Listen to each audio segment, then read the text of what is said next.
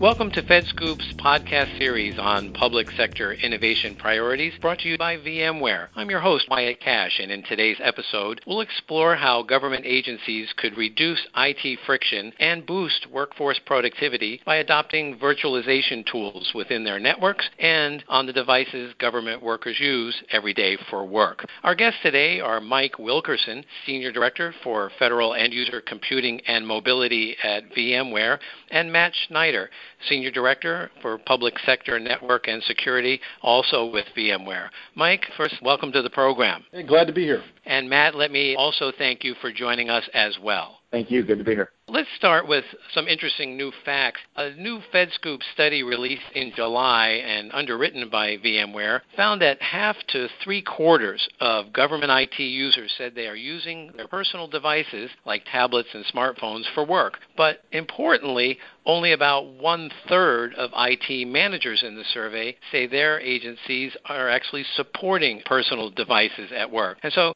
that's a significant, if not worrisome, disconnect. So, Mike, let me start with you, and then we'll hear from Matt. Why do you believe we're seeing this kind of disconnect, and what challenges and risks does this introduce to government IT organizations?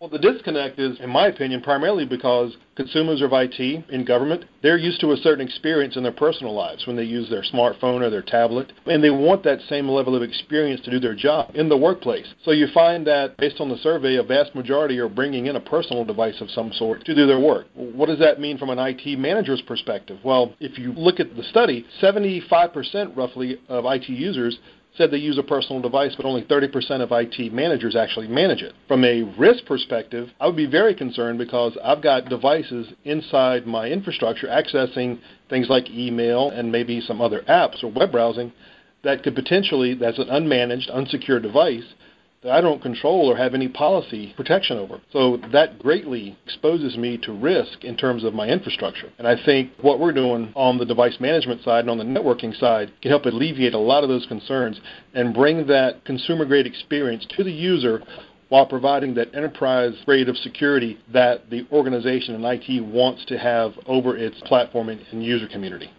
Matt, some additional thoughts? Absolutely. Risk is obviously at the forefront of everyone's mind. But I think the reality is it's a good intentioned problem. The end user is trying to be more productive. And the reality is we have an opportunity here to help our government worker be more productive. They're using those devices to try to enhance the services they deliver back to the citizen out there. So there's an opportunity here for us to combine those enterprise services to provide the security and the accountability we need, but also to make our users more productive at the end of the day.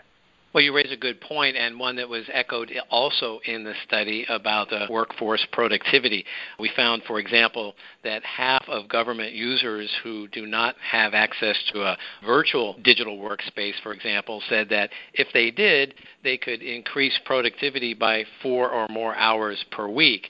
And so I think what you're suggesting here is there's a real opportunity that using virtual spaces and reducing IT friction would really help them improve their productivity. I'd like to ask you if you could help us understand a little more about virtual digital workspaces and how they do save time and reduce friction. Okay, think about the capabilities of a virtual digital workspace, and let me sort of paint the art of the possible for you. Imagine whether you're a government employee and you're issued a device and you use it to get email. You can pretty much get that email, read it, return it, act upon it, no matter where you're at, whether you're in the office, whether you're in a car, you don't have to come back and log into your, your laptop or desktop or client in an office to get on your email and to handle fairly routine tasks. Take that same capability beyond just email and marry it to what you're doing as a consumer. Social media, for example, you can use a Facebook or a Twitter. All those mobile friendly, cloud ready, cloud based applications, you don't have to be fixed to a, in a certain location at a certain place at a certain point in time to be able to carry on that interaction. You can do it from anywhere. You can do it regardless of whether you're on a phone, a tablet, a laptop, or a desktop. It's ubiquitous. What really is portable is the user experience. You're not device dependent anymore.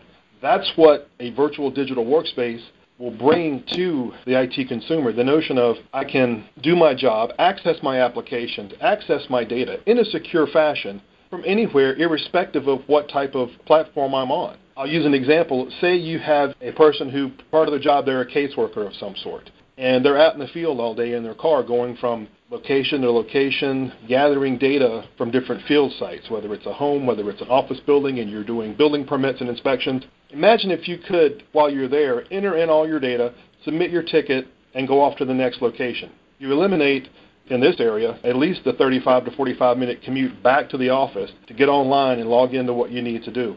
Or even you avoid having to go home and maybe get on your computer and VPN into the office to do what you have to do. You can do it real time where you're at. That's where we see the advantages of really driving increased productivity is giving that IT consumer all the power and capabilities that they have, regardless of endpoint, regardless of location, in a secure manner to do their jobs. Well, and Matt, one of the other findings in the study had to do with improvement potential for network performance that can come with virtual workspaces. You have a view on the network side. Tell us a little more about how you see virtual platforms at the data center or network level actually improving the performance for end users. Yeah, absolutely. It comes down to a couple factors.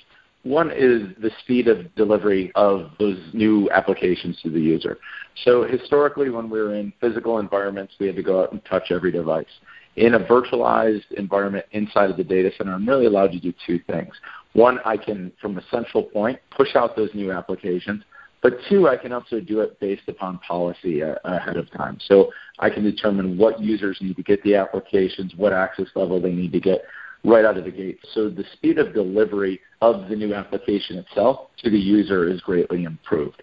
The other aspect of it is the actual performance of the application itself that the user is accessing. So we've seen amazing capabilities in consolidating these resources and taking advantage of what historically have been very intensive applications, such as antivirus or malware that sit and run on each individual application or desktop. When those are consolidated down and able to be aggregated across the virtual infrastructure, we can actually greatly improve the performance of the application itself to the end user out there. So we're, we're improving on speed, we're improving on delivery, and at the end of the day, we're improving on security with that. Speaking of security, I'd like to chat a little more about that. How does virtualization protect agency data and improve overall network security? And how does it differ, for example, from traditional security technology or policies? So Mike, maybe you could take that one first. Sure. We think about endpoint virtualization and virtualized digital workspaces.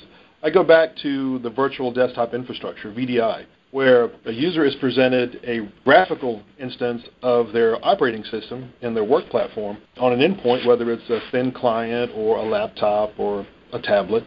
But all the intelligence, all the data, everything that's sensitive is protected and housed within a data center facility that the agency maintains and manages and has security policies and controls around that. Start to factor in other devices like smartphones and tablets, that becomes a bit more complicated. However, the concept is still the same. All the sensitive data, all the information that would potentially present a security risk can still be centrally housed in the infrastructure inside the private cloud. If that endpoint gets compromised for whatever reason, be it again a tablet, a phone, a laptop, etc., there's no loss of intelligence. All the data is secured and protected back in my data center. In addition to that, the tablets and the phones do bring in other elements, whether it's a partially managed employee owned device or a fully government issued device if there are certain characteristics of that device that don't match my security profile, it doesn't map to the security policies that I have on my networking security side, I can wipe that device, I can disable that device. There's lots of things that you can do to really minimize the threat level and minimize the risk and also allow your users to be able to do their jobs and to be more efficient. Really, it's about, again, protecting the profile of the device, protecting the data internally, being able to have some sort of control or access and prevent loss and data exposure on that endpoint, which is something that you know we really, from our perspective, to establish a, a secure VPN tunnel on a per application basis back to the data center provides another layer of security that can marry up to your software defined networking security policies that gives you an even stronger uh, security profile and even mitigates risk even further. Matt, I'm just curious, as you look at kind of the broader network environment, how else do you see virtualization protecting agency data? Really, across the board, there's a variety of ways that we can come into this. And I think one of the easiest ones I like to think of is we've generally treated the outside is bad and inside is good. So in, the data center, that's been our firewall or our VPN appliance or, or, or DMZ, where we've treated everything on the outside of it as bad. You come into the data center and, and then you're now you're now trusted inside of that. The reality is the traffic inside the data center, whether that's coming from an end user device or that's traffic that, that exists inside the data center itself, really has to be assumed to be bad in all cases. This really prevents a, uh, a, a challenge for the classic network administrator, the storage administrator, the, the compute administrator, in terms of how do they do that, how do they take it on in the complex environments. So the virtualization technology is very powerful in that it allows you to bring kind of that classic, you know, your guards, gates, and guns that were on the outside of a physical building, if you will, and bring it down to every every application layer. So bring that firewall technology, that DMZ technology, that antivirus and, and that malware technology to the virtual machine itself, whether that be a end user compute machine, whether that be a traditional data center server, or whatever it may be. The other thing, because of where virtualization is in terms of the application itself, it can be contextually aware to a point that we've never been able to from a traditional hardware appliance in the past. Because we're aware of that virtual environment and how it's interacting with the physical, we can start looking at behaviors. We can start tying in and making sure the applications, as Mike talked about, on a per VPN application or even on a per user basis, are doing the things that they should be doing in the constructs of the rules that are predetermined by your security team, by your policy team, and your compliance teams. Sounds very capable. And I'm sure a lot of agencies would like to get started. In closing here, what tips or recommendations would you offer agencies, CIOs, or network and security managers to see for themselves how virtual workspaces and also data center virtualization tools, how they might actually improve productivity and improve security at their agencies as well? Uh, Mike, maybe you could go first on that.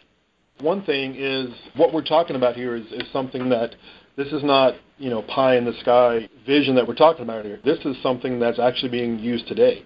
I would encourage, you know, anyone who's interested in, in pursuing this type of, of platform to one, you can talk with us. We can show you and put you in touch with other gov- with government customers who are deploying this type of capability today. Uh, we use it ourselves internally, so we we can have that conversation and really paint the art of the possible right now with customers. As a next step beyond that, as with most technologies, you know, start small. Do a small pilot, engage with industry, get some information, put it through your IA accreditations and your security certifications, put it through its paces. Start with something that may be, you know, less sensitive or less mission critical. I guess my best advice is get as much information as you can, start small and go from there. And Matt, from a larger network perspective, any additional thoughts? I would just add look across your silos, look across your projects. So we've historically approached our environments as this year I'm doing a network project, next year I'm doing my firewall project, I'm now on to my end user compute project. The reality is these technologies are crossing our silos. And if we look at what they can accomplish for us as an agency, if we look at the capabilities to help in compute, in virtualization, in security, inside of even our storage environments and how we deliver these, that's where you're really going to get the, biggest opportunity for your agency, both to help with that security, help with that productivity, but also maximize your budget so that you can go out and take on some of these true, truly transformational projects and, and initiatives that Mike alluded to. Other agencies are doing today, and, and, and they're they're doing it small and they're doing it large, and, and they're having great success with it. Well, my closing observation is this is not just an alternative technology so much as a real opportunity to improve workforce productivity. I'm afraid that's all we have time for today. Mike Wilkerson and Matt Schneider, thanks for joining us to talk about virtualization tools and how they can reduce IT friction for government workers. And I want to thank VMware for making today's episode possible. Again, look for more of our coverage of public sector innovation priorities on fedscoop.com. This is Wyatt Kash. Thanks for tuning in.